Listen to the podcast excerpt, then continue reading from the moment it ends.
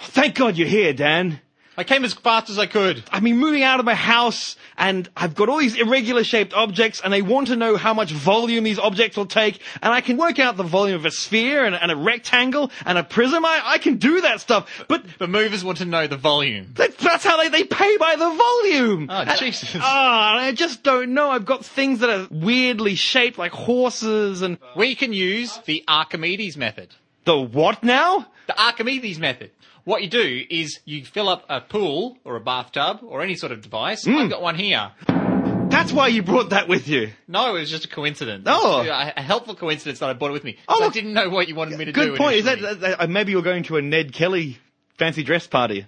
No. Oh, No. At any rate, you'll notice how the water is filled right up to the top of it. you've carried it here full of water. Ah. You're some kind of Superman. That would be hundreds of kilograms. Yes. Hundreds Yes. and hundreds of kilograms. I'm that strong. Water is surprisingly heavy. I'm literally as strong as that water tank is literally here. That's that's wow. I'm literally happy. Now, if you want to discover the mass of something, for instance, this brick, you just pop it into the pool, and thus all the water that's displaced catches around the edge. We weigh the water, and that's how much. that's brilliant. Hang on, let me let me. I'll just throw in this little horse statue and this racing car. Oh, this is working really well.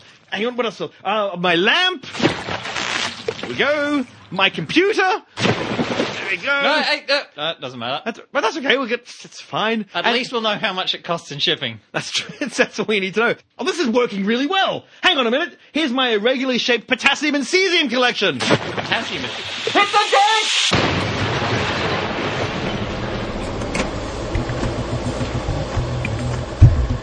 Gregoire and Dan Beeston are smart enough to know better.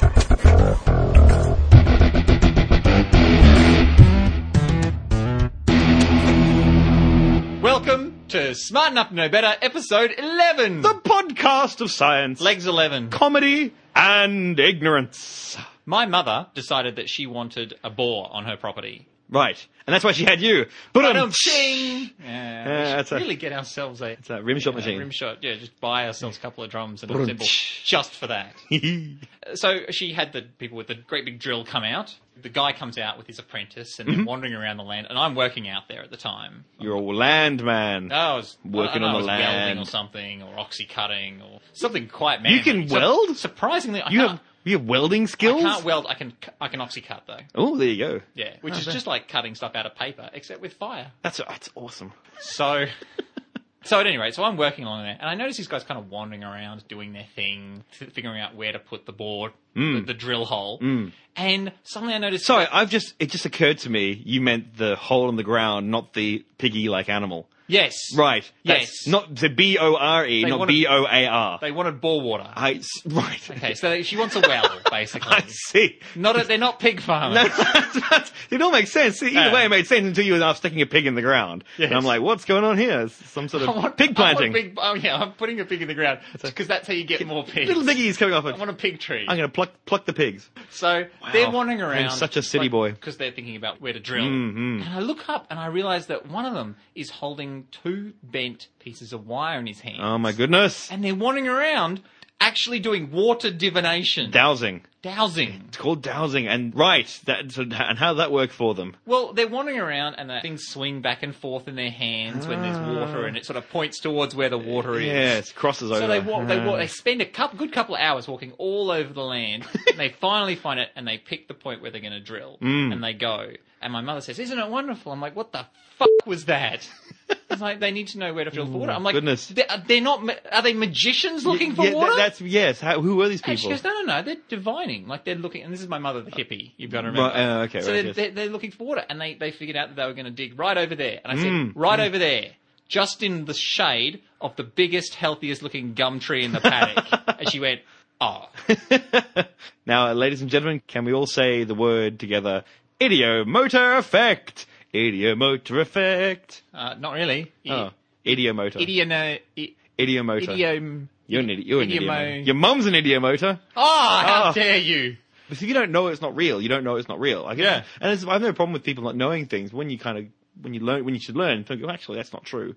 Idiomotor effect just doesn't. It's it's it's it's a real effect. It Yeah. just doesn't actually let you magically find Good for Ouija boards. wood. Yes, well, yes, we That's what moves things around. we on a discussed Ouija that with Philip Ascoffy in the last interview. Yeah, the yeah. whole idiomotor effect thing. board. And the Ouija board was originally a board game. Yes, which I told you on the last podcast. Did you? Yes.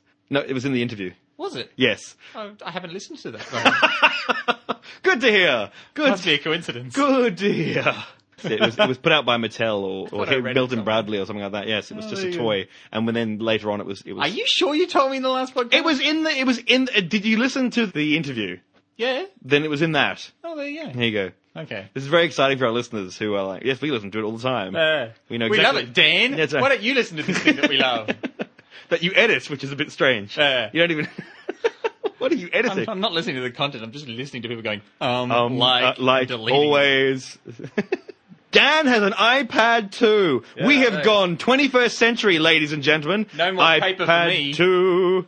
Very exciting. Because paper is too destructive to the environment Hmm. with all those renewable trees being pulped up and stuff. So I've so I'm You're Indian, I'm you- wiping out an enormous amount of aluminium and precious metals. no, no, no, in no, it's order okay. to- No, no, aluminium's fine. Aluminium or bauxite is the most common mineral in the Earth's crust. All so, right. well, one of the. I'm not going to say it is. I'm, I'm making a call. All right. I'm making a call. It's the most common. So we, we have a lot of aluminium. Oh, We- okay. Oh, aluminum if you're American, but we're aluminium. So, Yeah.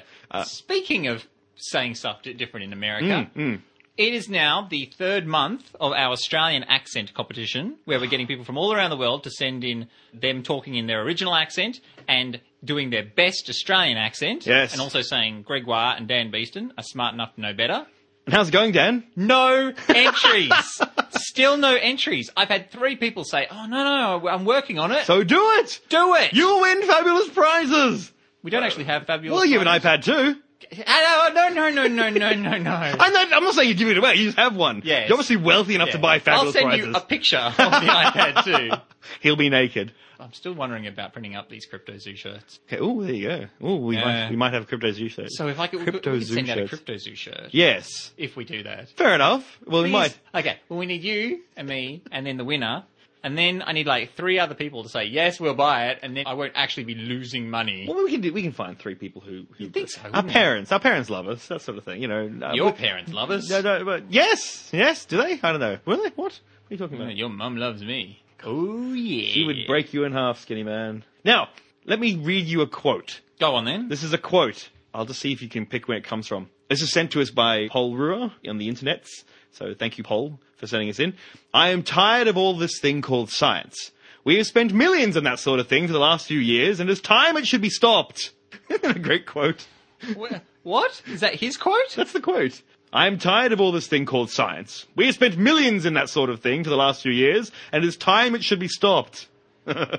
Why? You never, well, you're never going to guess. It's just, it's just one of those amazing things. It's actually from a Pennsylvanian senator, Simon Cameron, but it's all the way back in 1861 when he was opposing the funding for the Smithsonian Institute. All right. So I just love the fact that people have always been a little bit weird. Like this, we think that the fight we're leading now, you know, against ignorance and that sort of stuff is, is Yeah. new, but it's not. People have been saying dumb things forever. Yeah. As Aristotle, the, the famous quote about how the music of today is leading children into terrible and depravities and things like that, and, and and they don't listen to their elders and they're naughty and they they should Yeah. they should be better civilians. And you think it, nothing has changed. It's we're still fighting the same These fight. kids dancing to their piano fortes. That's right. No, they're touching. How dare they touch? Look, they're touching hands. It's disgusting. horrible stuff. You know what? You know what this place needs is someone to stand up against all of this terrible, terrible behavior. Someone who's not afraid. Someone who actually stands up, dons a superhero costume, and does something Oh. to make society better. That's And I've got just the person in mind. I'm talking about Captain Australia. Australia's first costumed hero. Costume hero, or costume vigilante. Ooh. If you wanna, uh, Ooh, he's You making want to put some bias in there? True. And if you don't know about him, he's the gentleman who, in the last couple of months, has decided to wear a costume and fight He's crime. been doing it for two years now. well, it's in the, that's in the interview. Oh, don't give sorry, it away. Ah. spoilers. He's been doing it since time began. Immemorial. Immemorial. his father and his father before On him. Skull Island. He is the kangaroo who walks. No, he's a superhero. Well, at least he's a costumed vigilante who goes around Brisbane righting wrongs or doing whatever he can do, helping people out as Yep. much as he can. Now there are other ones, of course, out there in the world. He's not the first one in the world, No. but he's the first one as far as we're aware in Australia. Yeah. and we managed to get an interview with him. Yes. So please sit back and get your ears ready for some exciting, exciting stuff. Now, you will notice progressively throughout the interview this weird sound like someone being slapped with a fish in the background. that is Captain Australia plunging one fist into his other palm of his hand. It was very strange. It was very intimidating. and now that I've pointed that out, you won't be able to ignore it. Enjoy. It's a very dark night here on Petrie Terrace, and we're standing in a park. And normally, two effete gentlemen such as ourselves, standing well dressed in a park, would be a recipe for danger here in the dark areas of Spring Hill. And I'm the pretty one, so I'm in all sorts of trouble. But tonight, we don't feel any fear whatsoever because we have with us the Guardian of Brisbane, Mr. What, Mr.?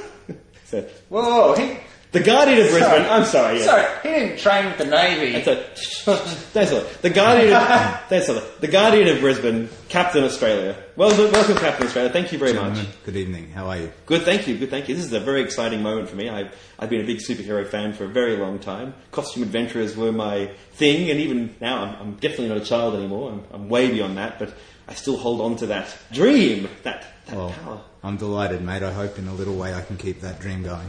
Yes, you have. The fact that you that I got in contact with you through the web after seeing you on television, and, and the fact you got in contact with me back and we organised this is just amazing. You think a man who, who hides his face for, for justice and goes and fights crime would, would have to keep a lower profile? Well, contrary to the solitary, brooding hero overlooking the city, my mission depends, uh, at least in part, on public outreach. So I intend to fight evil, but I also intend to do good under the principle that good deeds propagate. So in order for that to happen, you have to tell people about it. No. Now, I, we should probably explain to listeners what it is we're looking at here. Yes, Because when we, we say costume superhero, we mean it.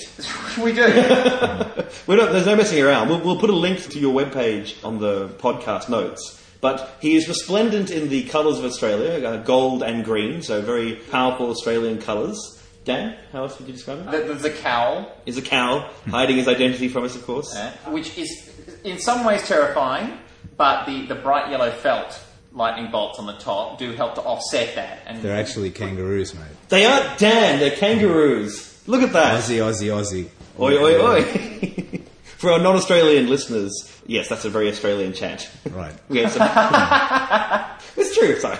I'm all, um, I'm all on Twitter. I can't, I can't. What a wonderful catchcry to hear is coming out of the darkness at you as you're committing a crime. Aussie, Aussie, Aussie. That's what the hell actually- was that? Woof! Does it work that way? It's not a bad one. I, I don't actually have a catch cry. I don't have Theme music? uh, kapow, bam. I don't have any any sound effects whatsoever to help me in my quest. Aussie, Aussie, Aussie, oi, oi, oi is not bad. To It's like Marco Polo, because any decent Australian, even even indecent Australian, if you didn't know where they were, they were in a warehouse or something like that, and you went Aussie, Aussie, Aussie, I know for a fact that 90% of people would go, Oi, oi, oi, damn it! Oh, we've given ourselves away to Captain Australia again. The only other thing I can think of is maybe a good old cooey, you know. that's, that's, fair. that's, yes, yes, that's, my mother can do that very well. It's- You know what puts the fear of God in the people? One of those bull roarers. Oh, yes, yes. it's true. We're, we're helping him now. We should be helping, we're interviewing him, we're not trying to give him. Uh, Frightening people is not part of the goal in any case. So the that's- masked one. sorry. That's interesting. Okay, so you're not, as I said, you're not a brooding superhero. You're, you're here to make Brisbane better, Australia better. the world ideally, but yeah, Captain Australia. I'm committed to making Australia. Right. And yet- What's the, what's the normal mission statement for Captain Australia? for me, it's something that I've, I've evolved over time. I, I started out with a sense that I had to take accountability for fighting evil, apathy. So it started out with a, an idea of becoming a, a masked crime fighter. But subsequent to that, I've realized crime is, is not even really the adversary. It is evil, and evil has so many different masks. Evil can be found in so many different places. And I, I've struggled to f- identify my adversary. So there's fighting evil and there's doing good deeds. And in terms of violence and wearing a mask uh, and, and everything around that, protecting my identity, I, I need to do that. I, I, there are a lot of crazy people out there, and I don't want to expose my family in particular to any kind of rebuke. But aside from that, it's about negotiation. It's about constructive dialogue with people. You can't remedy a problem without establishing mutual respect. I've been in violent assaults, and uh, it's regrettable when there is a violent outcome. But at the end of the day, that's not core to what I do. Avoiding violence is probably core to what I do. Sure, okay. That makes sense. That's, that's always a. So, what sort of training do you have so far as dealing with violence? I've, for the majority of my life, been committed to martial arts, so I've Ah. trained in a range of different fighting styles. For the most part, over the last five or six years, my training's declined. I've been teaching, and kind of like Elvis, I found that I've, I've been slowly ballooning out as well, like putting on. yeah, so Elvis, it Elvis in happens to the- the best of us, unfortunately. in the declining years. And I, I honestly, I was completely oblivious to that till I started to see myself on film and, and thought, oh, great, here I'm wanting to be an iconic example and I'm this tubby guy wandering around. And so fat but fit and, and able to run, huge stamina, really, really solid level of physical capability. Uh, but I, I notice you've avoided the nylon body stocking suit genre of c- costume. Spandex. Spandex? for very legitimate reasons. yeah. But since I noticed that, I've, I mean, I've dropped about 25 kilos since I started the Captain Australia Quest. I've gone into some very intensive physical. I'm almost where I need to be fitness because I mean, you can't be an example to others unless you are constantly trying to beat yourself. And have, being fit and healthy is part of that. Mm. It's, all- well, it's two thirds. What's it? Two thirds of males, like myself, are overweight, and half of women, or something like that, in Australia at the moment. Adults, anyway. That's amazing. Hmm. It's a It's staggering. s- It's an absolutely staggering statistic. terrible. Now, okay, well, you- How about how about weapons? Do you ta- have like a? I was going to ask. Before you- do before you you- have an Australian version of the batarang? And I realised what that would do. Yeah, we I built think, it first. Australia Yeah. built it first. I think the Austra- that w- we would be the originator, Uh. and Batman would be the copycat. I think. you know. um, yeah, in short, no, I don't carry. I, originally, part of my arsenal, I'd, I'd intended to carry like a pacifying weapon, like a, a stun weapon, but uh, I'd, I'd explored the legalities around that. And, uh, you know, for me, it, it takes more courage to put a weapon down than to pick one up. But well, I do have a defensive weapon. It, it's not really, it's a torch. Technically, as far as the law is concerned, and as far as anybody else is concerned, it's a torch, and I wear it on my belt, and it's in case I need to see in a dark place. But if I'm ever attacked by a couple of guys or a person with a knife or a really committed, more trained and more effective attacker, I could use that to defend myself. Shine a light into the darkness. and hit them with the heavy end. But I've also got more gear in development as well. I've got a Captain Australia 2.0 uniform being developed at the moment. Oh, Really? That's awesome. I've got one guy, he's a colleague. I uh, imagine mech armor for some reason. well, it's not mech, but it, it does have inbuilt trauma resistant plates. Oh, I, wow. am not sure what the material is. Body armour here in Australia and the military grade body armour is classified as a weapon, so you can't have it or carry it without a permit. But this sort of custom uniform, it, it fits into the cosplay category, so I'm able to create it without having to worry about breaking the law. And it can defend against uh, easily the cut of a hit from a glass or a, Yeah. a heavy chair. So what, well, I think leads quite well into legalities. This is something that always made me think about not wearing a costume and doing this stuff. What is the legalities of doing what you do? Is wearing a mask illegal? Have you had problems there? Policemen asked you to remove it and that sort of thing? No, never. And I mean, consider the burqa, you know, the iconic Muslim piece of clothing. Like, if I wanted to walk around in, in a ninja outfit in the hot Brisbane day, completely masking my face, I, I'm entitled to do that. It's clothing, you know. Yes. a policeman can demand that you identify yourself. So certainly, I, I've not been put in that position yet. And the law's murky on and what constitutes a we- you know intent and whatnot. Usually, that stuff it, it sort of comes out of the, in the mix after an incident. So let's say I've got a I've got a shield. So there's a colleague, his name's Cypherman, and he's been developing a shield. So it's going to have a mounted light, which I'll be able to activate inside the shield to dazzle someone if they attack me. Sure. It- he's shot it. It, it can actually take a, a, a, a light arms fire. yeah. So it, you know, it, in theory, Wow. in theory, it's a great tactical asset. It's a bit heavier than I'd like it to be. I Hmm. think. So for Captain Australia 3.0, I'm looking at a collapsible shield because I mean you can't do a uniform um, change as well if you're carrying around this enormous Yeah. metal shield. It's like throw it But- away somewhere. yeah, it's got a mounted light, mounted camera. It's got that CA at symbol radiating out in sort of a hypnotic pattern. And I, I'm really looking forward to getting it and uh, integrating it into my, my current set of gear. And yeah, in theory, eh, let's say there's a violent assault. Let's say three men are attacking a young woman and I intervene. She runs away. I fight off those three men and somehow able to subdue them. Let's say in doing that, I use the shield. The shield would probably then, when it goes to court, well, my identity would probably be revealed. Maybe not publicly, but certainly to the administrators of the law. And the shield would probably be determined that it was a deliberate weapon carried for the purpose of hurting somebody. So I would be considered to have been carrying a weapon with a certain intent for it as well. In the wash, if the girl who was being attacked testified to support me and that I'd protected her and stopped her being raped, and I, it may or may not be a dark outcome for me. But for me, the point is putting aside the, the personal consequence and doing the right thing situationally when opportunity comes up. So in that example where three men are attacking a woman, secret identity aside, the risk of personal injury aside, the risk of legal rebuke aside, I'm going to intervene. I'm not going to ask three men to rape a woman. I'm not going to stand there and call police. I'm going to jump in. And I'll certainly do the, hopefully the best, smartest, most effective thing that I can, but it could have a ripple effect for me. And the fact that I'm willing to put aside those consequences is intended to be an example to other people. Somewhere we've lost our way. We've lost our sense of right and wrong, and we've lost our pursuit of moral excellence, and we've lost our dignity. We've, we've become the generation of road rage, self gratifying, apathetic. And, you know, I, I generalize, and not everybody is like that, obviously, but walk the streets at night and meet some of the people that you'll meet. I, I, I challenge you to do that sort of random spot survey, and you will find this undercurrent rage Hmm. and hate. It's terrible, and it's my mission to try and try and amend that somehow. Okay. Um, I, I always wanted to ask, how long have you been actually? How long have you been active as Captain Australia? A couple of years now. It's a couple of years now. That's a good one. My my first uniformed poll is just un- Right, two years. Okay. And are you, Austra- as far as you're aware, are you Australia's first costume hero? I believe so. There's muddy lines in it. you Hmm. know, that- When I started doing this, I was unaware that there's actually people around the world who do it. Like, Yes, in well, America, there's we- this, we- yeah, there's there's a this lot of- fraternity. Yeah, you know, there, and there's it's- lots of um, the ones recently I looked up. There's a guy, which is coincidental. I happened to notice. Well, I saw you on television, and then within days, I saw a guy called the Statesman in, in Birmingham, in the United Kingdom, and there's another one in I think it's in Chicago called Phoenix Jones.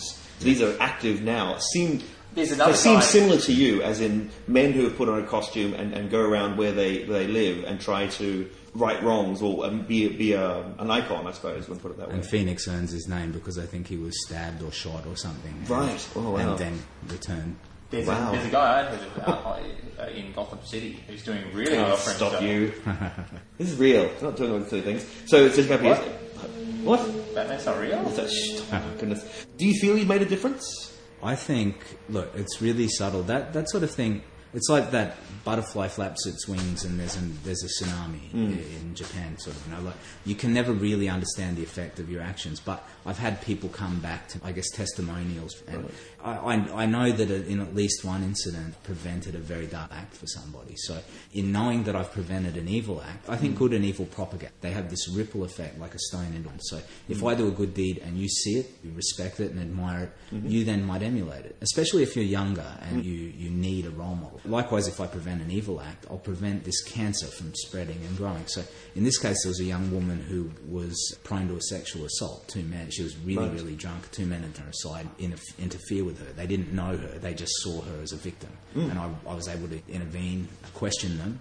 They were sort of shocked by me and by my presence, and I, I frightened them away. I was able to establish they didn't know her at all, so they were pretending to know her to take her back to their car, and I was able to then put her in a cab, give the cab driver some money, make sure that she went to her home. you Yeah, know. so So, it's- for if she had been assaulted, that would have darkened her, and that could then darken people around her, and then that ripple effect of evil. So by preventing that that one single thing, who knows what the ultimate ripple effect of that is? Maybe her son will grow up to be a fine, you know, civil libertarian or something. That if she were raped, he would not be because of dark abuse, you know, her, her cruelty to him. Uh, you're not omnipotent. You can't see the range of acts of what.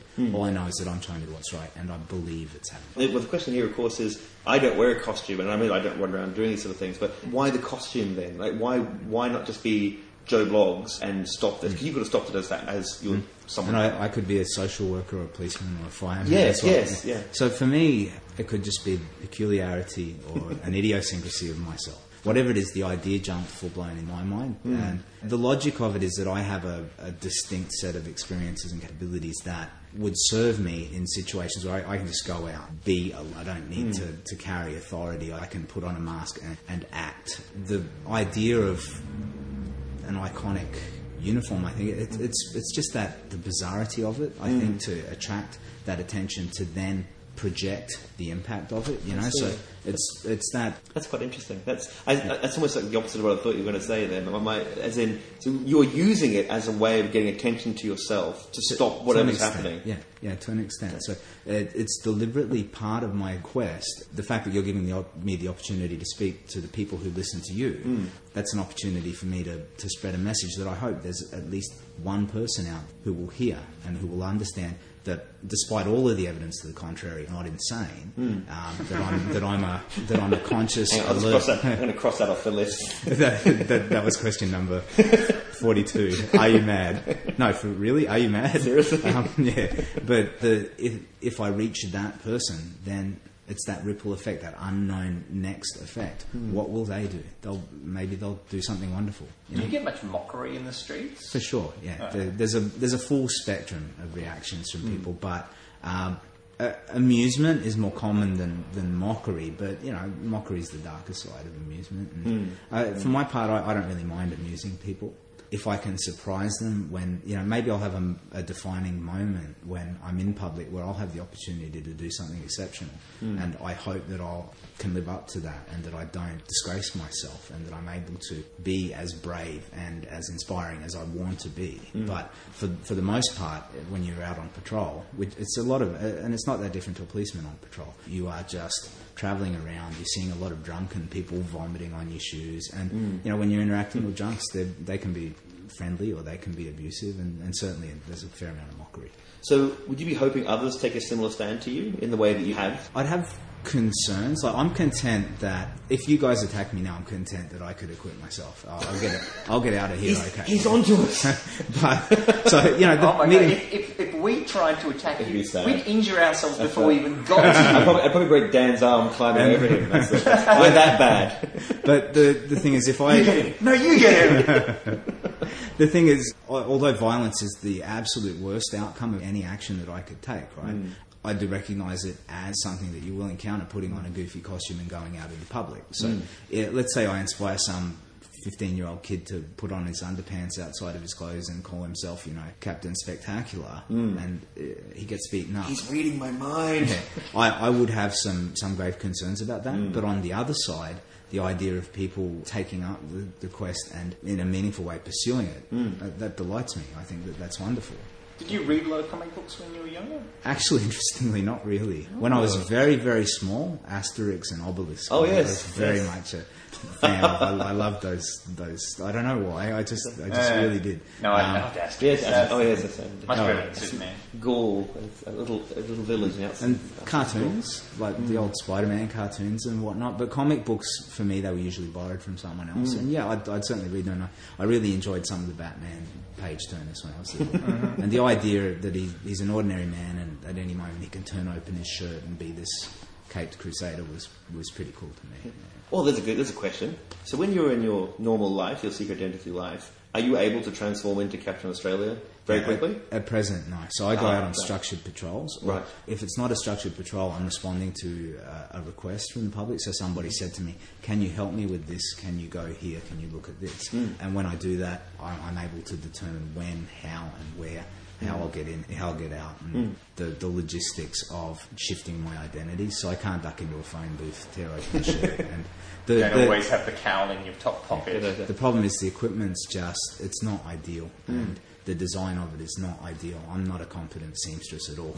And I was able to So, this costume, your your 1.0 version, is you, you made this. with the help of my spouse. Yeah. Wow, So that's- I had that's- I had about seven attempts at making the different parts of it. My theory was sound. My logic was sound. My Hmm. my nimble fingers were not. Um, uh, and there was one really interesting point when she's helping me put the costume together where she's like triple stitching part of the garment so that it, it will be stronger.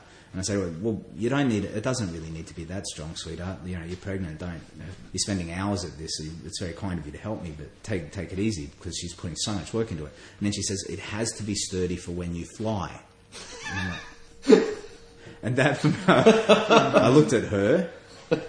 I looked off to the middle distance. I looked back at her. I looked to the middle distance. I paused and sort of ruminated on it, and then you know that I don't have superpowers, don't you, sweetheart? She's part, part Chinese, part Filipino, so she's a. Um, So she does have superpowers. That's right, yes. My understanding of the Filipino. I don't know. I saw Crouching Tiger Hidden Oh, Dragon, yes, good point. Ah, yes. it- and apparently I can't distinguish one Asian race from no, another. yeah, you- you know, yes. Oh, goodness. Wait, who did we say was going to edit themselves out of? the Yeah, podcast? that- that's it. So th- now I'm speaking again after a big black pause in the interview where, where her pieces, her That was pieces us, been though. removed. We'd like yeah. to point out that was Dan screwing up, not not Captain Australia. But yeah, I, I can't fly unless someone throws me off the top of a building. Oh, and, don't and say that. Then it's a very, very brief flight ending with a splat. And I just, I was fascinated by her remark. And yes, she knows that I can't fly. And Hmm. She knows I don't have superpowers. But she's optimistic. of what could happen? that I could develop them, maybe. So look, there's a good question. So you have a spouse. You said that. What does your spouse think of this? It must be a very hard thing to accept. I, I guess ambivalent is probably a, a good word. Like she, in a way, she's proud. In a way, she's supportive, and, and on the other hand, she's sort of distressed and concerned.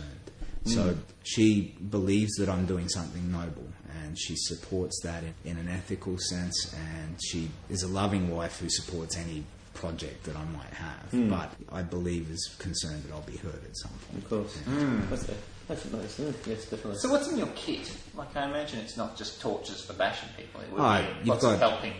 Yeah, I've got first aid, canteen, there's my torch, there's, you know, phones, money. I've got these calling cards, you know, with phone number and different ways to contact me on them. So if I meet somebody who I think might need my help or might know someone who needs my help, I'm able to just give them that and they can contact me at their discretion. Hmm. we have Pencils, one? paper, all that stuff. I didn't wear my utility belt today. Oh, sorry. That's But right. I'll make su- I'll make sure you, you guys seem like you're out and about around town, and I will be resuming pretty active patrols pretty soon. Oh, I will so come and talk to you. I'll make sure we bump into one another. That sounds vaguely threatening. oh, In a- I'll make sure that I see you again. He knows you. and Dan. buy you a beer. Huh? Is that better? I'm sorry, I learned everything about the Filipino race I can. What's, what's the funny thing is, read the transcript. It was very nice. It's the tone, though. Ooh. okay, I'll just ask some quick questions. These just these are some of them. Some of them are. we- We asked our listeners to send in questions to ask you. So this is this is from on Twitter. These are all our Twitter ones. A greybeard three asks: Is it true that you gained your powers after being bitten by a radioactive wombat? Again, I don't have superpowers. I can fly if you throw me off a building. I am slightly above average ma- Australian male in terms of physical strength. I'm significantly above the average Australian male in terms of intellect. Aside from that, no superpowers. Noted powers. And he's t- saying that while he's lifting me above his head and beating me at chest. Now um, on Twitter again, Can Do Campbell asks: Do you have a council permit? I, I do not know. you I not- don't busk. I don't make any money from what I do. so I, I don't think that it's n- wearing any special clothing necessitates a council permit. Sure. Uh, Heath C asks: How much protection do those gardening gloves provide? They're not they're not much good at all, really. They've got, they've got little leather straps around them. These are an alternate pair of gloves actually that I'm wearing today because I'm not in full uniform. But they've got a pair of leather straps around them which can kind of if you're deflecting a, a bladed weapon, it maybe absorb a little bit of that, but really they're, they're not useful at all. Not useful at all. They're for Good for show. picking up gross stuff, I imagine. they're, they're largely cosmetic. The next generation of my uniform will be more utilitarian, but the, the gear now is I just imagine cosmetic. just big bladed weapons popping out like Wolverine. now Snoop. that's version two. Yeah, well, ser- seriously though, I mean, my first set of boots were a black pair of gum boots spray painted gold. Hmm. And the Oh. paint kept getting leaves and stuff stuck to them and rubbing off.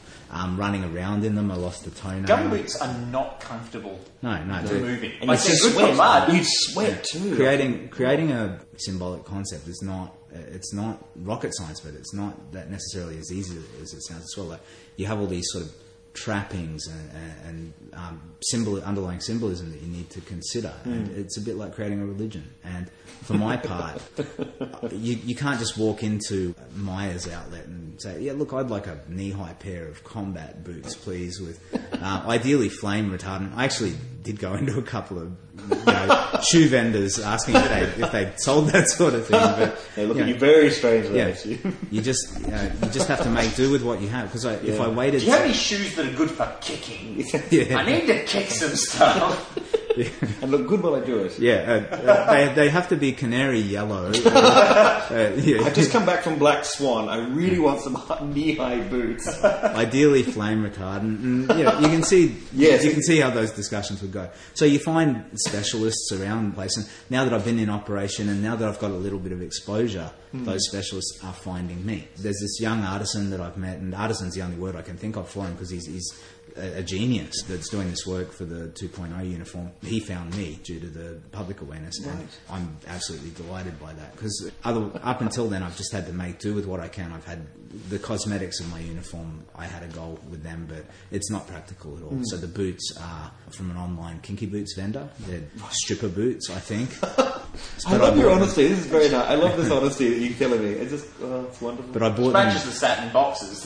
I bought them because I could run in them, so they were much better than the gum boots, Uh-huh. and they had this bucket over the top of the boot, so they matched my cosmetic requirements. Yes. but yeah, they're, they're not. They're, they're vinyl. You could easily cut or tear or Hmm. bend them. Yeah. So uh, it's a work in progress. Looking forward. Okay. Marnell on Twitter asks, "What is your weakness and who is your nemesis?" I've had a lot of applicants for the, for the nemesis thing, but uh, none that I've taken too seriously. There I have saw, been. I saw one on YouTube. I went and checked it out, and and, and, and you got linked, and some lunatic was saying how. yeah, there'll be blood. Before Yeah, yeah, yeah, they- no, with a weird, with a weird like auto-tune voice and all this sort of crazy. I went, that's when I went, oh, that's this is the dangerous side of it. This explains the secret identity. But I mean, when, when people send that sort of nonsense to me, I just say, well, look, contact, I promise not to disclose your information. I won't tell anybody who you are. Let's meet. Let's talk. If you want to assault me, you can assault me, but let's meet. Let's talk. So if, they, if they're serious about being a That's member, a terrifying. you want to assault me? Sure. Come, come yeah, I'll meet you in a I, Oh, park. I feel so confident about Yeah, that. but Yeah, that's- the, if, if they're serious about being a nemesis, instead of all of this game playing internet nonsense, because the, the anonymity of it, I'm in a mask and I'm critiquing anonymity. I understand that that's seemingly hypocrisy, but um, the anonymity of it allows people to just do any old nonsense. Of course. But, i- you know, I, and I'd be hungry for an adversary in a way. you know? I'd be, if I, for the most part, the worst criminal I can think of is someone who will hurt a child. Right? And I've, I've looked at adversaries and I've looked at the reoffend rate of people who kill, assault, or sexually interfere with a child. And it's a- as high as 40% after people who are released will reoffend against another child. So I was thinking, these people, they're a matter of, there- there's information available about released predators like that. So I could potentially target them and, and frighten them and give them a sense of, I don't know, demand to. I, I can't. I can't explain why I would want or be hungry for an adversary, but these are the darkest kind of people that I could think of. It hasn't really worked out so well, though. Uh, it's just I, I don't have infinite resources. I don't have infinite time. I do maintain a secret identity. I do maintain a day-to-day job, and that prevents me from being able to potentially stalk someone 24/7 in the way that you would need to if you chose to have a, a- an evil adversary. Yeah. But I've come across some characters who are just plain awful, and I've, I've looked for them. In Sydney, there was a guy in Liverpool, a released predator who killed a couple of young children years ago and had been seen going around parks uh, with a similar MO to his original crime. And the police can't intervene until he commits a crime. They can watch him, they can surveil him, but until he does something wrong, he's a citizen who's done his crime. But that 40% stat is enough for me to, to feel morally okay about following that man around. Would And- you call the police? As in, if you saw them, would, would you say you're more a pair of eyes? Uh, As in, it's situation. I mean, anybody can conduct a citizen's arrest. Mm. Ah. Right? So at the at the end of the day, though, I would put aside my own personal safety and my own legal safety Mm. and directly intervene if that were the most prudent thing to do. So Sure. if if some child was in imminent danger from this guy, crash tackle him. There's, Mm. course. there's, there's absolutely no question. that's what about it. anyone would do. If someone was But- actually in, in, that's what you want someone. You'd hope that you're in trouble in the street. Someone would step Whoa. up and help you. Okay, this one, just a couple more very quickly. Katie asks, what would you change about yourself? I'd make myself 20 years younger and start over knowing what I know Ah. now, being who I am now, Mm. a- and having the set of tools that I have now. I can't And- believe you didn't pick flight. We've already. dis- yeah, I, I think I think the lament for all all people is you know we we have a finite amount of days on this earth, and we don't realize necessarily until later in life what a solemn duty we have to use that time to good effect. So I pissed away a lot of my twenties. I, would, I yes. would like to actually, I would like to potentially turn around and remedy that. I, I tried this, I tried that. I, I was in the armed forces for a little while. I, I I've done a lot of different things, but only for pieces of the time, while finding my way, while finding my path. And if I could go back and have a clear path and jump on from the point when I reach adulthood, I, I, I think that I could be a different person. then. So, have you actually run into any other uh, costume heroes in Brisbane? And h- what have you thought of them if you have? No, the No one? online there's a few characters, and, and subsequent to um, my public attention, people have come out and said, "I'd like to start doing this." Mm. So as yet, I haven't met anybody who's gone so far as to put together their concept, their name, Yeah. their identity, their uniform. And actually, ca- I think one of the things, I mean, not, not not saying it's going to happen for me, but what you do differently, like instantly, I think, different than I would do, I would be a lot more secretive about it. Right. And you'd be someone seen around, or, and you see, but it would, I wouldn't come and meet someone on a street and, and have a podcast interview. Yeah. It just wouldn't occur to me. They'd be like, no, no, no, no. That's, that seems to be putting yourself out there. But as you said, that's your whole. You're making the same mistake that Superman did in Superman 1 when he met up with Lois Lane. Because she interviewed him and then she wrote a story about how the fact he couldn't look through see through lead, Lex Luthor used that to his advantage. Well, throw him off a building. Mm. We're not telling people to throw him off a building, though. We're not saying this. Although it all ended up pretty well in the end, right? Oh, they did fall in love. Yeah, that's So- true. Well, there you go, Dan. But it was something that's unrequited. Dan's not helping. I think in the most recent Are you Superman winning on movie. to Greg? Hang on a minute. Dan, stop it. Shh. So far, I've dealt with a few journalists, and no offense, you seem quite a lovely man. but- Oh, he's going to break my Fine. heart. yeah, if I if I had to choose one to be my lowest lane, it'd probably be Marguerite from A Current Affair. Sure. No, she's. No, She I was, understand. she was nice. I understand. Tell them to stay out. Oh, oh my God. But we could have a little. We'll see what he says when you get that Pulitzer. Oh, yes, for this interview. We'll, we'll have a platonic bromance. How's- Oh, how's that that's, sound? even better. Can, can, I, can, I, can I get a high five from Captain Bump Belly? me, mate. Oh, Bumpy! Boom! Oh, yeah. Booyah! Booyah! I, I, today I was I am a man. okay, so moving on to Katie's last question. Are you serious about getting a sidekick? Because we, we'd heard that you were looking for one. Or are you just hoping to make people more aware of the things they might otherwise just walk past and ignore?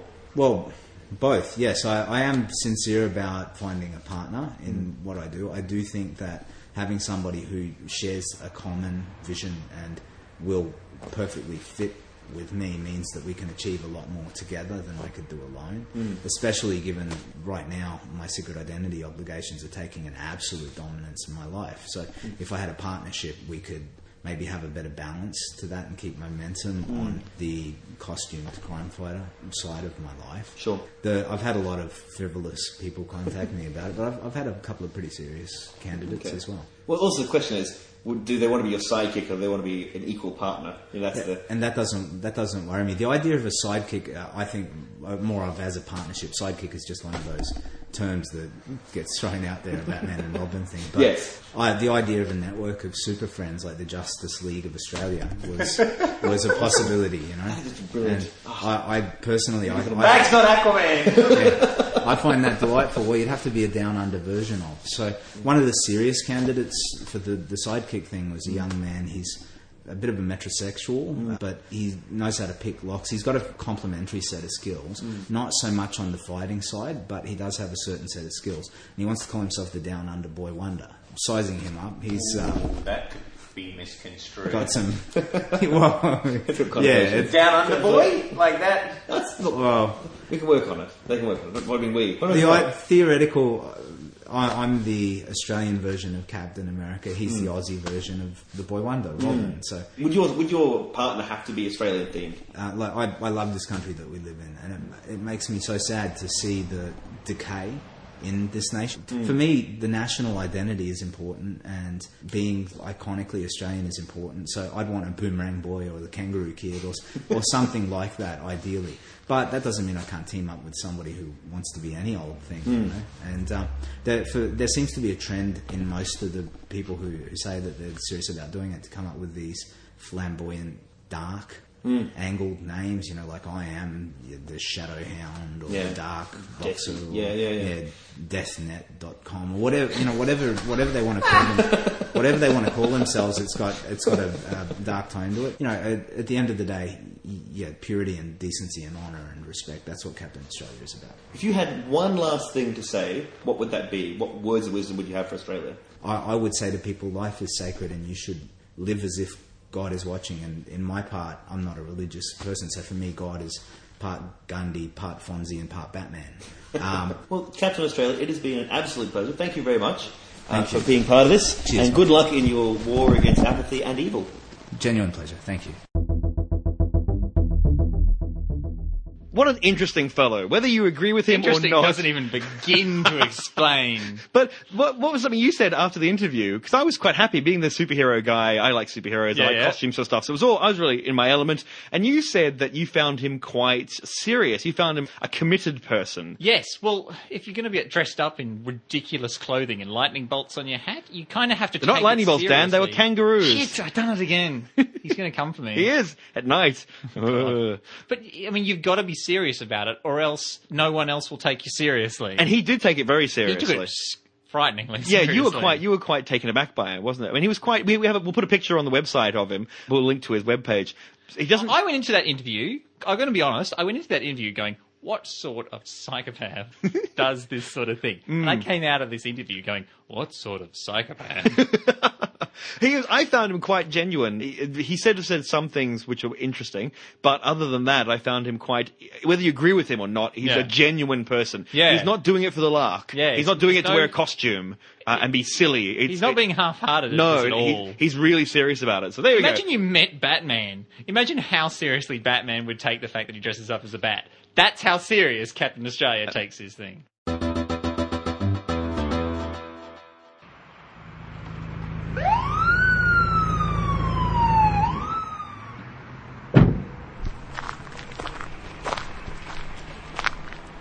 How can I help you tonight, officer? License and registration, please, sir. Here you go. Whoa, uh, Superman? The Superman? You know me? Know you? Everyone down the station is a huge fan of you, sir. Hey, thanks. When you rounded up the clownfish gang, you solved a lot of problems for us. We even had a cake in your honor. A cake! Hey, thanks a lot. No worries. Well, I just pulled you over to tell you you've got a brake light out on the right hand side. So if you want to get. Oh, hold on. It it says here you're legally required to wear glasses when you drive. Oh, I'm, um, I'm wearing contacts? Uh, could you tell me what you see on that green sign up there? Huh, sure, it's, it says, um, uh, necropolis, d- death, br- breakfast? Metropolis Bed and Breakfast. Look, Superman, uh, we appreciate the work that you do, but you'd better get this glasses issue sorted out. And so it was that Superman, the city's moral guardian, found himself in a battle of wits against the optician. First one. Second one. Second one. Okay, again. First one. Second one. First one. Second one. They're, um, uh, both, Both the same? Good. Okay. You've got astigmatism in both eyes. I'm afraid you're going to need new glasses, and you're going to have to wear them all the time. Oh, man! Glasses don't have a social stigma that they once did. We have a range of very stylish frames. No, it's not that. It's just uh, I. No. Nothing. The next day, at the Daily Planet, Perry White ponders the latest pictures of the Man of Steel. Jimmy, come here! These latest pictures of Superman. Is he wearing glasses? Uh, that's right, sir. You know, with those glasses on, he looks just like Good morning, sir. Clark. Just the man I wanted to see. I need you to, Clark. Ha- have you always had a mustache Uh, yes, sir. and big bushy eyebrows, It comes on my mother's side, sir. and you've taken to smoking a cigar? Yes, sir. A woman is an occasional pleasure, but a cigar is always a smoke. No, I get it. Groucho Marx, right? I wouldn't belong to any organization that have me as a member. You need to stop. Okay, Greg, Dan, Hmm? I want you to picture this. I'm picturing.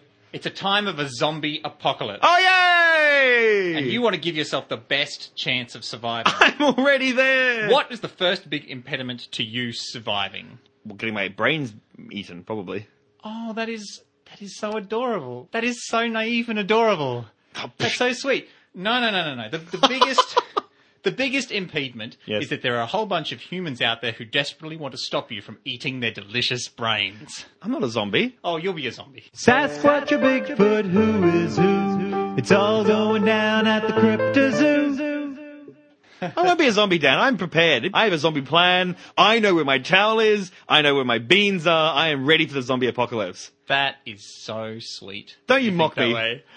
Okay, the zombie apocalypse is coming. It's a long way away. It's possibly weeks away.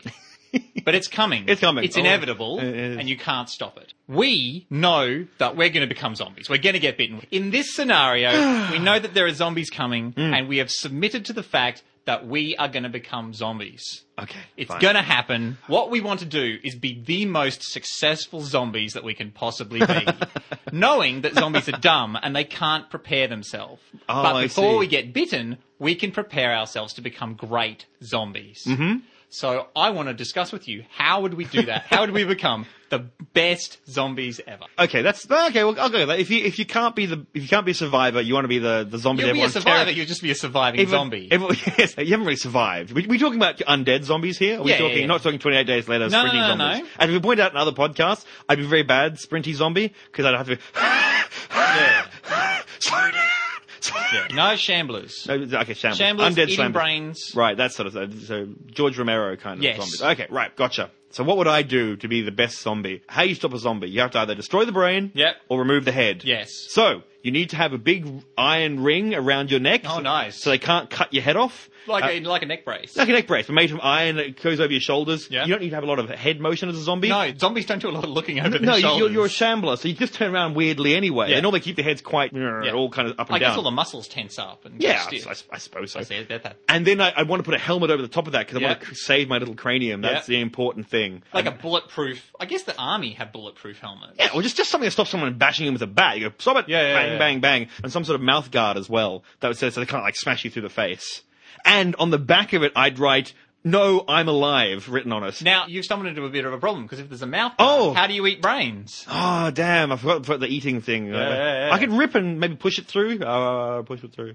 See, that's not going to make you a Oh. successful zombie. No, 'cause you're other right. Zombies going to Eat eat brains. brains. faster than you. Good point. Oh, you need um a gardening claw kind of things attached to your hands. So when you're ripping at people, Ooh, you're not just grabbing and that's good. tearing. You have to actually rah, and like ah, he's got knives on his hands. He's undead Wolverine. Yes, Ah! like Wolverine blades. That's that's the shit. And then you shing, and like whoa, it's ter- and you and you just have to coat them with poison. Nice. So if you nick them, then of course they they slow down over time. I came up with a really good idea Mm-hmm. aside from the body armor thing. Yes. A little solar powered audio device around your neck that just plays on a loop. Don't shoot! I'm not a zombie! Ah, that's like the more advanced version of my "I'm alive" thing in the Yeah, back of my yeah. head. That's that's quite clever. Because but you'd people- attract a lot of zombies to yourself. But you, was that good? Because the zombies would come to the sound of the voice, and they would be attracted. So they'd be walking around going, "There's a human here. We can't Oh, work it now out." that, see, now we're stuck in zombie folklore. How do zombies know who to attack? How do zombies know who's alive and who's another zombie? Yeah, the so- zombies don't attack each other.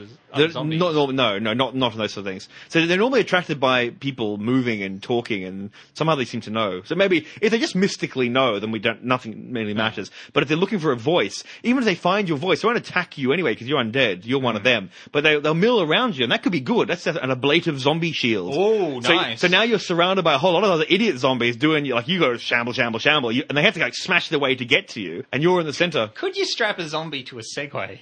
He wouldn't balance very well. Not- Well- uh, they're a bit stiff. I mean, they they they stand up. Apparently, it's as easy as standing up on a Segway. People still fall Like over. you, you couldn't Uh, stick him in a jeep. oh, could you stick him in a jeep? But he can't drive. No, but he'd, he'd try to walk, and every time he walked with his right foot, he goes Vroom, vroom, vroom, and just bunny hop. Once again, not terribly successful. Not good for getting at brains. Yes, if you- if we're going to do the brains problem, that's Yeah. it. What else do we need? We need to have some sort of. They can survive underwater, right? Oh, in the George Romero ones, yeah, yeah, yeah, they Yeah. can definitely go. They don't seem to like water. They don't seem to like crossing it. Because in one of the movies, like Land of the Dead, they finally work out they can. Oh, right. That's a big thing. Like, woo, look at that, woo. So, One of the biggest problems is that zombies are slow. Can you speed up a zombie? Mm. could you get something sort of speeding? Go back to the armor thing. You've got to put armor all over your body. Like, at least like things like your legs. You want to protect your legs so you don't get your legs blown off. So you want to sort of wear So it doesn't plates. matter if you're slow if you're going to survive forever. I guess. Well, I think plenty it- of patience. It's in, at this once once there's a whole lot of you, but you also you want to you know, get you know what your problem is? You want to be able to sneak up on people. Yes. That's where the zombie thing is. Because zombies are, are always popping out of the darkness. You hear Mm, "Ah, So someone dark going, "Ugh," clothes. Ah. clank, clank, clank. So you don't want metal feet. No, no, no. metal shoes or anything. Right, so nice soft shoes, Yeah, yeah, like runners. runners, yeah, okay, and a dark clothing, dark Yes. clothing. uh, Good idea. But you want to also make sure that it's not easily torn or stains very well, because that's a big giveaway of someone's walking along with some blood sort of gushing off of so terrible you want wounds. to be like a plastic. Wha- What's a trustworthy outfit for someone to have? A, Policeman. policeman? You'd be a policeman. zombie. Policeman. But you're wearing a big helmet, But though. then it's you're wearing a quite big helmet obvious. and a neck Yeah, brace. you don't know the point. You can look like a, one of King Arthur's knights. Yes. Well, that's it. Maybe that's it. Wear a big suit of armor and just tie a sword to your hand and just be waving it Yeah. around. Rah! Wave Oh, it that's around. good. people. A sword in one hand, like locked into one hand, and the other hand for clawing at brains. Mm. Well, how about a shield? No, would that work? I'm not sure. If you had a big riot shield uh, strapped to your arm, when it's at least that you'd have some protection You'd from get the side. caught. Yeah, you probably would, wouldn't you? You get So- caught in a door. Ah, Uh, yeah, arm that- ripping off. So you don't want a sword then either. So really, the Wolverine claws is what we've come down to here. Yeah. that's very important. Although, how is, is a zombie going to grab meat brains and then bring it up to his face and then cut himself? But in that's the head? okay. He doesn't. It's, it's, it's be. That's all right. That's no big deal. Well, he doesn't heal. Yeah, he, but so- he- we, it's, we've already gone. This is some other guy. Yes. This is us. No, it's, as not, no, it's- zombies. it's some other guy. Some other guy. This down. is you as a zombie. No, it's not. also, in some movies, breaking the neck means that you stop working as well. So if you, but if Well, you that's have why the a big neck brace. neck brace. Yeah, you- the, gr- I think a great big Yeah. helmet head, like chainmail for a knight, but all but solid. You need to attract humans to you. I do like your tape idea. I wouldn't have it all the time. No, no, no, it'd I just have have it to be- call out every so often. It would be on a random loop timer. So what it would do, like, The thing is, if you've got these humans who are walking down the road, Yeah. who are trying to pick zombies off yes, from a group, you've s- mate, what you need is a little pulley system so that every couple of seconds your zombie just sticks their hand in there and waves. just goes yoink, wave, wave, wave. But how it- Don't shoot me! I'm not a zombie. Wave, wave, wave. I- I'm Don't not- shoot me! I don't know how. How would you set? That's a very complicated system. I'm, I know where some guns are. It's just, I just say help. I mean, i- if you try to make it simple, if they see you and they can see you're a zombie, you're going to get shot in the head. Hopefully, your helmet will protect you, but from actual, I haven't been bitten yet. it's yes. But you need, you just need someone yelling help and a woman's voice. You don't want a male voice. You want a woman or a child. Ah, now we're getting psychological. And so it- it's not so they're in front of you can see you. It's just they. So you're walking there at night time. You hear someone going, "Oh, help me! Help me! I need to get in! Or help me! I'm stuck out here with zombies!" And a really pitiful. And, and then, of course, people have to go and look. They'll see you shambling, but they won't know it came from you because you're not by yourself. And then, of course, they have to go and open the door to work out where this woman or child is. And that's when you probably get in, or someone gets in, like one of the zombies gets in. Now, you're going to sustain injuries that aren't going to heal. Mm. But should you stave off infection and such? If if you're mystically undead, then no. If if you're a dead thing, you're a dead thing. Yeah. It's hard to say. How do But- you prevent yourself from rotting? Could you inject yourself full of Well, that would kill preservatives? you. You're going to die anyway, I suppose. Uh, maybe you should do things. Well, you don't want to fill your stomach up because you want to have things for meat. Yeah, yeah, yeah. You probably actually, actually what you probably do need to do is wrap all your limbs in duct tape. Uh, Duct tape. As, as in duct tape everything together Yes. because it's quite thick, but it Yeah. doesn't. st- You don't cover your what do you call it, Elbows. bendy bits. Yes, the bendy bits of the human body. Yes, knees and elbows and that sort of thing. But you cover yourself in duct tape all over, and you can put little pads in there if you want to, so people if they punch you or whatever won't. You know, not you'll feel it. You can't just break it. So if someone does stab you through the guts and you got and you get a terrible wound, it's only a small duct taped wound. It might hold everything in a bit. It's basically it's another layer of skin. It's just Mm. a, a big, big, thick layer of skin. Duct tape yourself as much as you can. Keep everything inside, inside. And as you start rotting, it'll keep its uh, integrity. Yes, that's that's what I'm trying to do. Yes, Yeah. and if you really, really wanted to, you could get really interesting and put little bits of metal rods on the outsides of your arms, and then duct tape all that in together on either side of your Ah, arm. that's a good idea. So basically, now you have special bones. You've got metal Yeah. bones. So if someone slams your arm, it, it won't just smash it off, or they Yeah. hit you with a sword, it'll go clang, and they go, oh dear, because you got your hands up. And you got oh you probably want metal plates on your palms because the other side you know like defensive wounds when people get attacked it's like zombies sort of trying to reach out and getting their hands hit you don't want to lose your hands that's bad especially with your clawing arms Mm. Yeah. so we You got get gauntlets. yeah, that's yes, that's the thing. So, so the first thing, and then the arm. So they can't smash your arm off. They can't cut your arm off. They have to ping.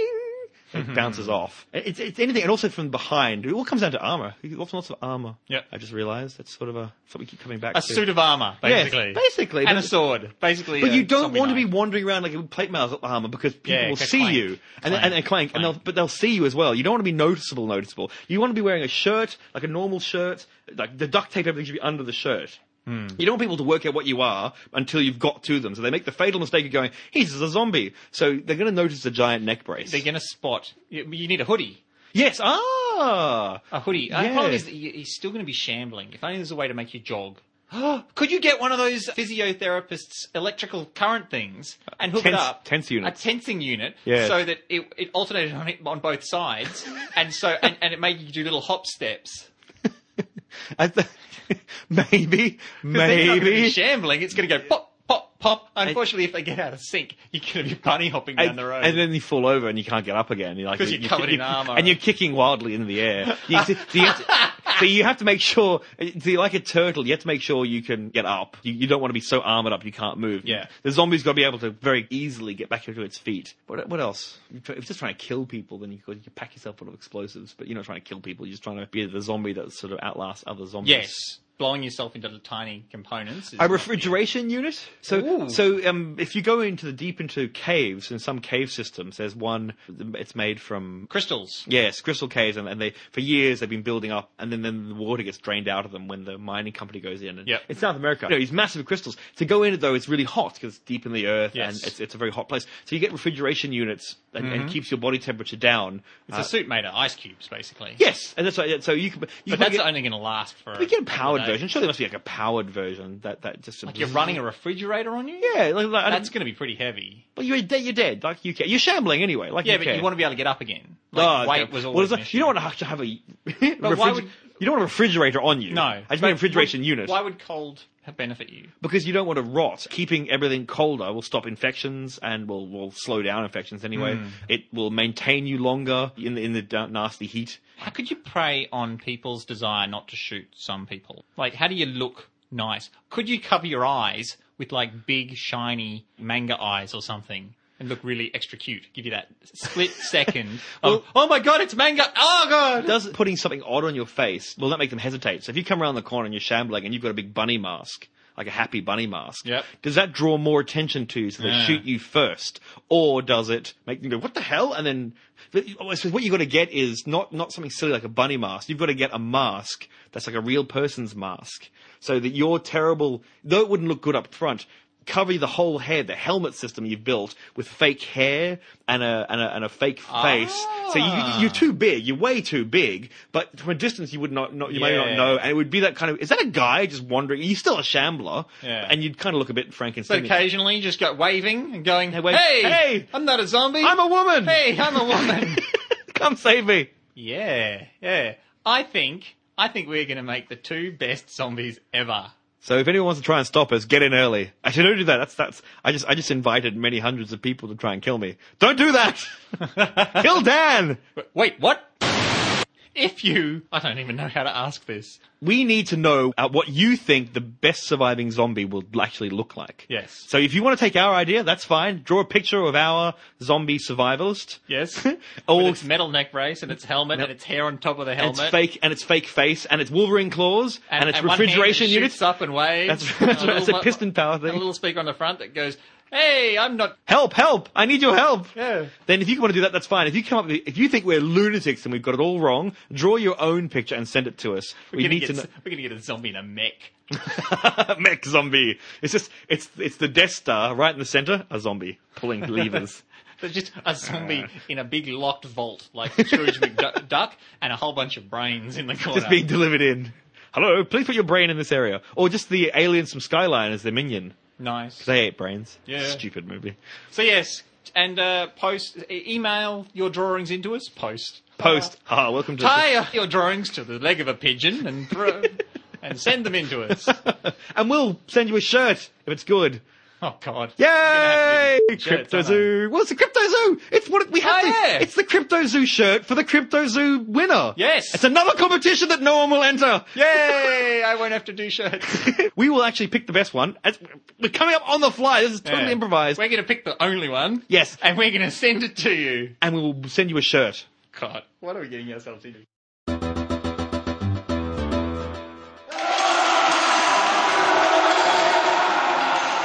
The Trojans have burrowed themselves in like a tick.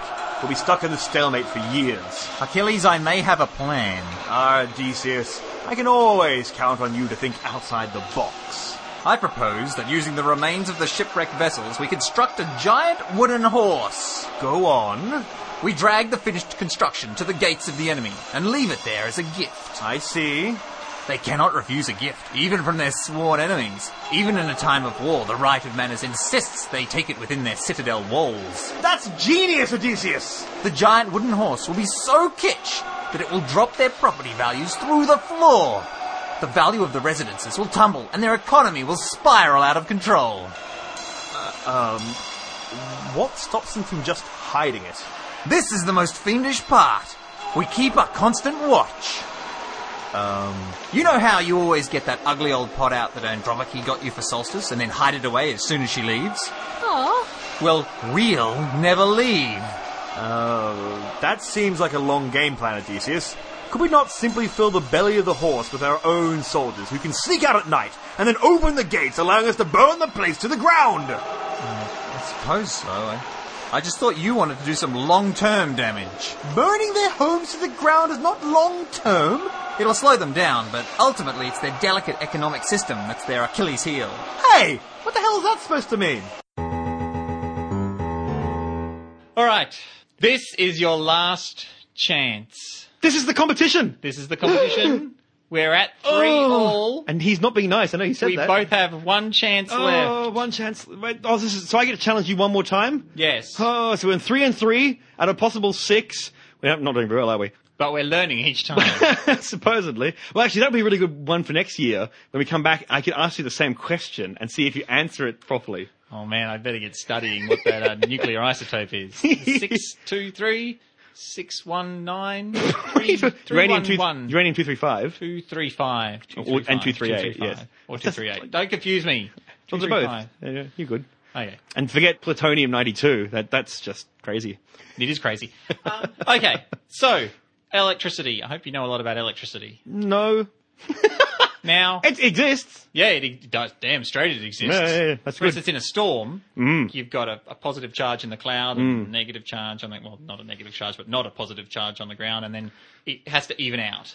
So Hang the on, electricity. hang on, goes- hang on. Hey, I, I'm not. I'm not going to take a question from someone who just said positive charge in the cloud and not a negative charge on the ground. Not a positive charge. on the Therefore, ground. th- therefore, hey, this segment there's is no not about change. me being there's right. no it's change about of you being charge. right. There's no transfer of electricity. That is what I'm trying to get at. There is a transfer of e- electricity Right. when there is a charge at one end and it has to even out. yes, basically, yes, it has to yes. get to the other. It and make- grounds no less. All right, it's got to be even on both Hmm. ends. Say you've got a little device with a battery, Mm-hmm. and the charge goes out of the positive. I'm guessing goes out of the positive, Anodes and cathodes. and it goes around the device through the through. It makes a circuit. Yes. Okay. And it comes back to the negative one, mm-hmm. and then and that's electricity going through there. Yes. Now, on a bit of wire, electricity can travel one one direction or the other direction. yes. Do you know what a diode is? I know the name. Okay, there are many types of diodes, but a basic t- diode, Mm-hmm. the, the design is that electricity can only go in one direction. Right. Okay. Unlike a bit of wire, electricity can go both directions. Mm-hmm. Diode, only one direction. It's a gate of some sort. Yes. Mm-hmm. I want to know how do diodes work? How do diodes work? Like, how does they stop? How do they allow electricity to go in one direction and not allow electricity to come back in the other direction? Okay. I'm not trained in electronics. This is going to be interesting. But I'm going to start saying a diode, you have resistors and you have capacitors. Now, a capacitor stores charge. Ah, yeah. Capacitors store charge. Fascinating, fascinating to know how that works too. It's well, charges, you have plates and things like that. I can kind of picture that in my head. How does a diode work? yeah. Now, it's not a basic device. It's actually, it's not one of the basic bits of electronic kit. It's not as if you get like capacitor or resistor. It's not, not that level of uh, basic electronics. Really? I, I think. Okay. the uh, diode is something is the next level up. It's like it's, it's built. Electricity runs. See, the problem is I'm running on, on your information then that the electricity can only ch- go one way. Is that? Are you sure that's what a diode does? Should, should I check? Yes, you probably should check. diode, a semiconductor diode, is what we're talking about here. Mm-hmm. Okay. Current can flow in one direction, but it can't flow in the other direction. Right, so we've confirmed that is, is definitely a device that can only let current run in one direction. Okay, so how would I build a diode? Someone said to me, Greg, build a diode right now. Current can only run in one direction. And it is used as a gate, is that correct? It's in computers, so yes, it's used as a gate of some sort or a way of passing information. I can't give you any clues because I've no idea. All right, here's my guess. Flat out, total and utter guess. yes? But it's a guess. That's what I like to hear. I would say you can't change the laws of physics, so you can't make it literally block electricity or electrons from moving back one way or the other. Yep. So it's not that the the intrinsic property of the material, because that would mean it would be a basic device like a resistor or something like that. Right? Yeah. So, or it would just be built into wire. You just make wire to only work in one direction. You wouldn't have a word for diode if that's what Yeah. metal did, okay? It would just be what metal does. Yeah. It's not a resistor. There's no resistance between them. You don't need a resistor. I, I keep coming back to capacitor. Something to do with capacitor or capacitance. My guess would be you have charge, you have a capacitor built in, like plates or whatever, so that one side builds up a charge faster than the other side and then discharges the charge across the capacitor in one direction from the plate that's gaining the charge. Oh, that's clever. And Uh, so you have lots of electrons building up on the, the cathode. 50 50% chance of being right there. Have not looked at electronics source uh, textbook for a long time. So the cat is negative. I think that's my yes. I'm trying to remember my little anagram. for Remembering not- my little monoc not mononym, an- anonym no mon, mononym. The- You know like uh, Memonome. pardon Memon- E- e- every Mnemonic. e- mnemonic. Yeah, every good boy deserves fruit. Yeah, that thing. I, thi- I, thi- I think it's cats are negative. That's the other thing. Cats are negative animals. And that's what. So your cathode is your negative. I'm probably wrong. Anyway, but anyway, the, the negative charge is what's building up because electrons are negative. So that's Yep. the sending across. So uh, my guess, it's a capacitor that has a, a side that actually builds up charge fast and then discharges across the other way. So it's like a big bridge. When everything builds up on one side, it's building up on both sides, but the charge will only go in one direction because it builds up faster and discharges across it. That Right. sounds so ridiculously simple, uh, like a drawbridge system for electricity.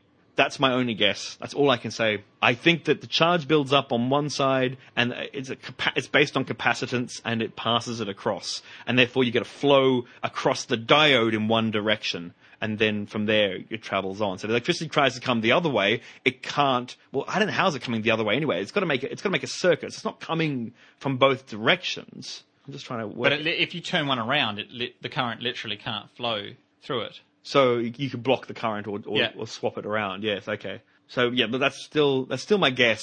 There has to be some sort of resistance built in as well, obviously, to stop the electricity just jumping across. But it would be once it so uh, maybe I've God now I've complicated a resistor on one side on the cathode side, and then with the capacitor built into it and or next to it in in series probably, and then it sends electricity across when the capacitor builds up to a certain level, it basically goes bang, it can overcome the resistance and goes across. If it can't build up, if the other side, if the anode side can't build up, I can't, shouldn't say anode side because it, electricity can't build up on the anode. The, on the other side, the resistor stops the electricity from getting through. You can only once it gets to a certain level does it fire across. So it's like saying a wall. Think of it, of a, think, think of it, think of a, a flood. Strangely dam. enough, yeah, a weir. That's right, a, a, a levee. So Yeah. you you have two meters of flood, but a three meter levee. Well, nothing happens. The water's not going there. If you had then go to four meters, you get water going over your levee, and it floods the other area. On the other side, though, so if you have uh, a three meter wall and you have water that's at one meter on either side, w- goes nowhere. Once one side goes up higher than three meters, it can flow that way, but the other side can't flow back because it can never get higher faster. So what you're saying is it's like a wall which is higher on one side of the wall than the other side of the Yes, I wall. suppose a sloped, a How sloped very met. How I, very no, no, I, curious. I suppose it would be a sloped. It'd have to be a sloped.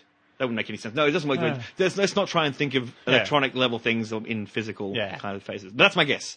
It, was that a guess? I'm very excited That was a ramble. because you, I think, are about to learn how an actual diode works. Uh, wait, hang on. Just make Dan happy. To Wikipedia. Wikipedia, which is the name of the segment. It's not. It's the be-all, end-all of all information. and we're back from Wikipedia, which is not the name of the segment, no matter what Dan says. just something that we use. And especially for this one, I think this kind of proves that sometimes you can't just use Wikipedia because Wikipedia didn't really explain it that well. It, it threw a Yeah. lot of words, and that's great. But at the end of the day, you have to go. I had to go and research other things to try and work out exactly what those words all meant. Yeah. So okay, so start off with I was wrong in the fact that it's nothing to do with capacitant and using a capacitor or resistors and things like that. Yep. So I have to give that. But I seem to be correct on this idea that electricity has to flow in one direction. Obviously, it only Yeah. flows in one direction.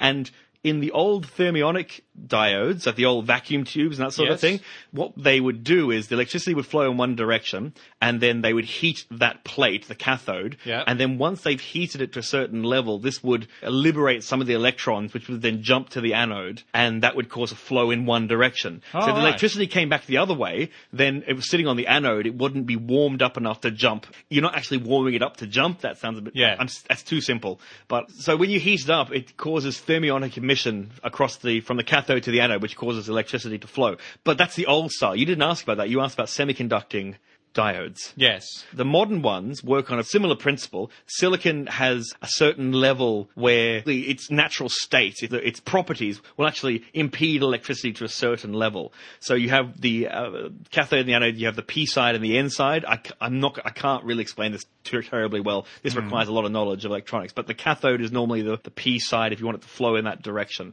What happens is electricity goes to that point or a- appears at that side of the diode Yep. and and it builds up. It, once it builds up a, a 0.7 of volts, then it can jump. It has the energy to make the jump to the anode. Yep. Mm-hmm. So it jumps in one direction.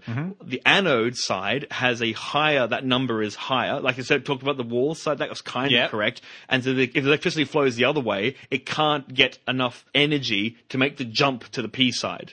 Oh, okay. So by doping the material of silicon s- with certain impurities, you can actually there are more holes in the silicon for the, elec- for the electrons to tunnel through. Though that is a very bad analogy. It gives you an, it's an analogy, and so therefore it tunnels through that way. There it's there are less holes on the anode side. You can it says you can actually get some current coming back sometimes, but it's negligible. Yep. and that's because the there are less holes on the other side to let the electrons through.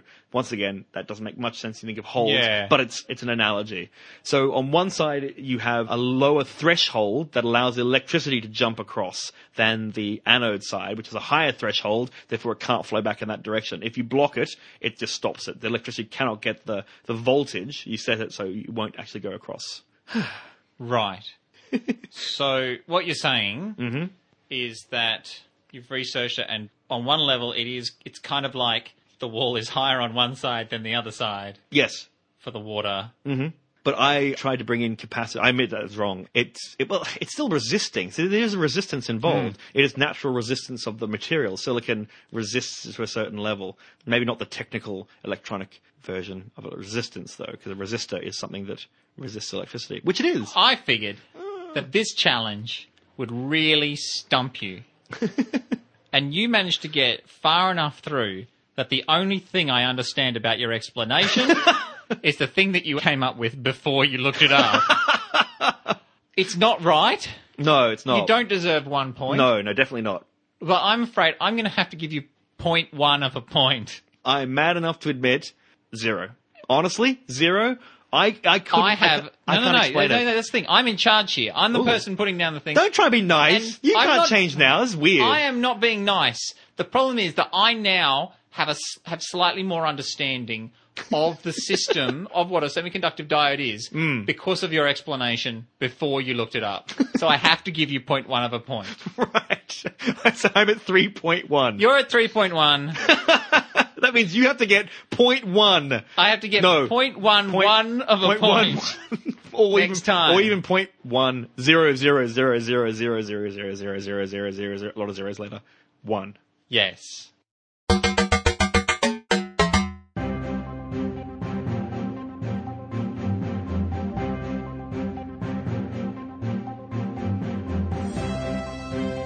Welcome to Smart Enough to Know History. I'm your host, Trinity Fair. Today we're taking a look at some fun facts for April 17.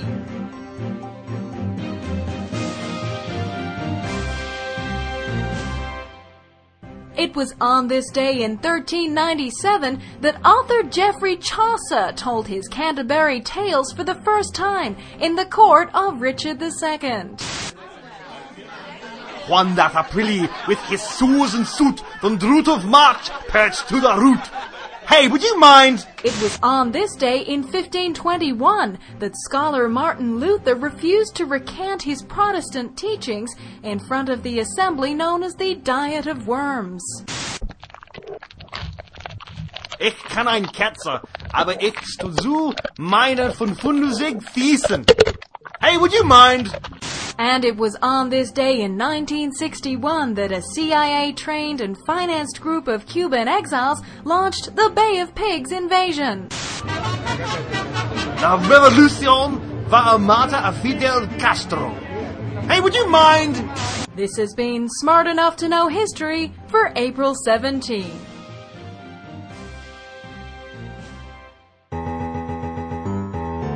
And now we've reached that s- time of the podcast where we look at scientifically based or scientifically interesting songs. Yay! Songs without any heart or passion. Oh, you're such a robot. You Cylon, you replicant. It's time to die, Dan. I am time not to a robot. G beams, G beams, G beams glittering off the shoulder of Orion. It is just photons. I don't know what the, I don't know what a G beam is. So, I- I- I- I- suddenly, all the Blade Runner, Yo, what's up, G beam? all the all the Blade Runner people got very annoyed at me because I don't think it is G beams. Anyway, the the song for Oh, well, they can today, get annoyed at me too because you know what? That film's boring.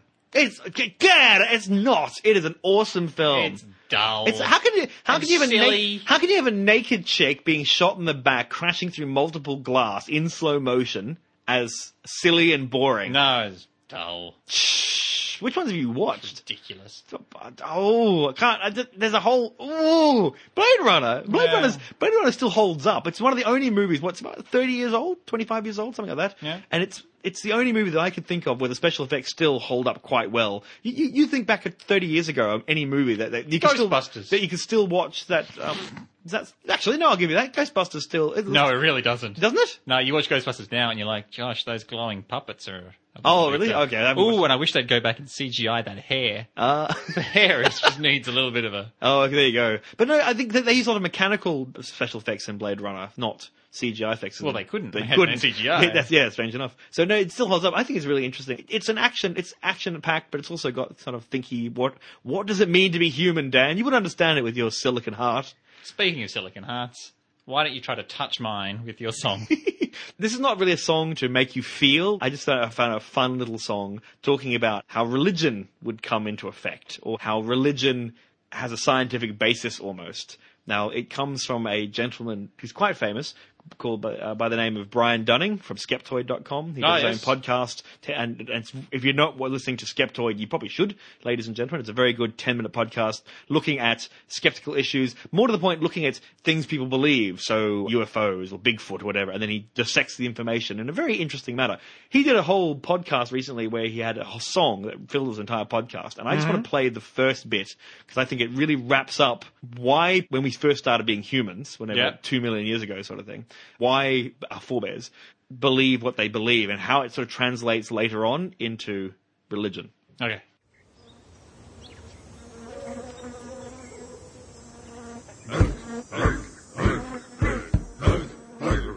Gotcha. What's that big thing in the sky watching over us? It must know things that we don't know. We give it all our trust. I have no food. Our caves are bare. Life sucks. We all agree. I guess that big thing in the sky is freaking mad at me. So let's build a fire and kill a goat and burn some virgins too. And then good luck will come to us. Our son will see us through. That's it. We can listen to the whole thing if you want. That's the song. well, that no, there is a lot more to it, and people will put links, and you should go listen to the whole thing. But that's the first bit that really explains where people religion comes from. It sounds like a Muppet Show It, sketch. really does. Okay, you I make can- that sound like a bad thing. Okay, fine, fair that's, enough. that's why you were going. That's why I felt a bit weird when you're like, "Touch my heart, Greg, with your music, and make me love uh, science." Uh, it was a really bad one to pull that one on me for because really, Right. it was. but, but don't you think it's a really clever uh, look at where religion probably started from? Oh, As in, well, yeah. the sun, and if you do things, it won't kill us. yeah, I just ca- I can't stop thinking that it's Fozzie Bear trying to explain it to me. And you, once again, you say that like a bad thing. The bear's a comedian. The comedian's a bear. you have been listening to Smart Enough No Better, episode eleven. Eleven with one more to go. If you have the year. well, until we explode. until we until the 2012 of our podcast, where nothing likely to change. Uh, if you have something to say about anything you heard in the podcast, jump into our forums on our website. Especially, and- especially about my crazy answer for diodes. Hey, engineers, how wrong was I? Ba ba ba ba. jump into the forums and start up a topic. Mm-hmm. Or if you'd like to- a more intimate communication, Especially to send your pictures of how your survivalist zombie, survivalist zombie. or of course recording your best Australian accent. Yes. saying Gregoire and Dan Beeston are smart enough to know better. and don't forget to include your original accent so that we can mimic it. That's right, and therefore you can show how bad we are because I'm awful. Send it along to Dan at smartenough.org. Or Greg at smartenough.org if you want Dan to hear it because you know he gets weird. I do get a bit weird. That's right. Then he knows your email address. That's, Yeah. That's just odd. Or if you'd like to send me pictures of you you know, wearing very few clothing. Or just wearing a zombie. Very little clothing. No little clothing. Very few clothing. Yeah. Stop fewing and torching the octopuses. You octopi. Octo- octopuses are teached. Do we, is there something else? This is the end. This is the end, my only friend. The end. And there's something I don't know the song. No, you don't. Not much better than Fuzzy Bear, am I? I've always said that.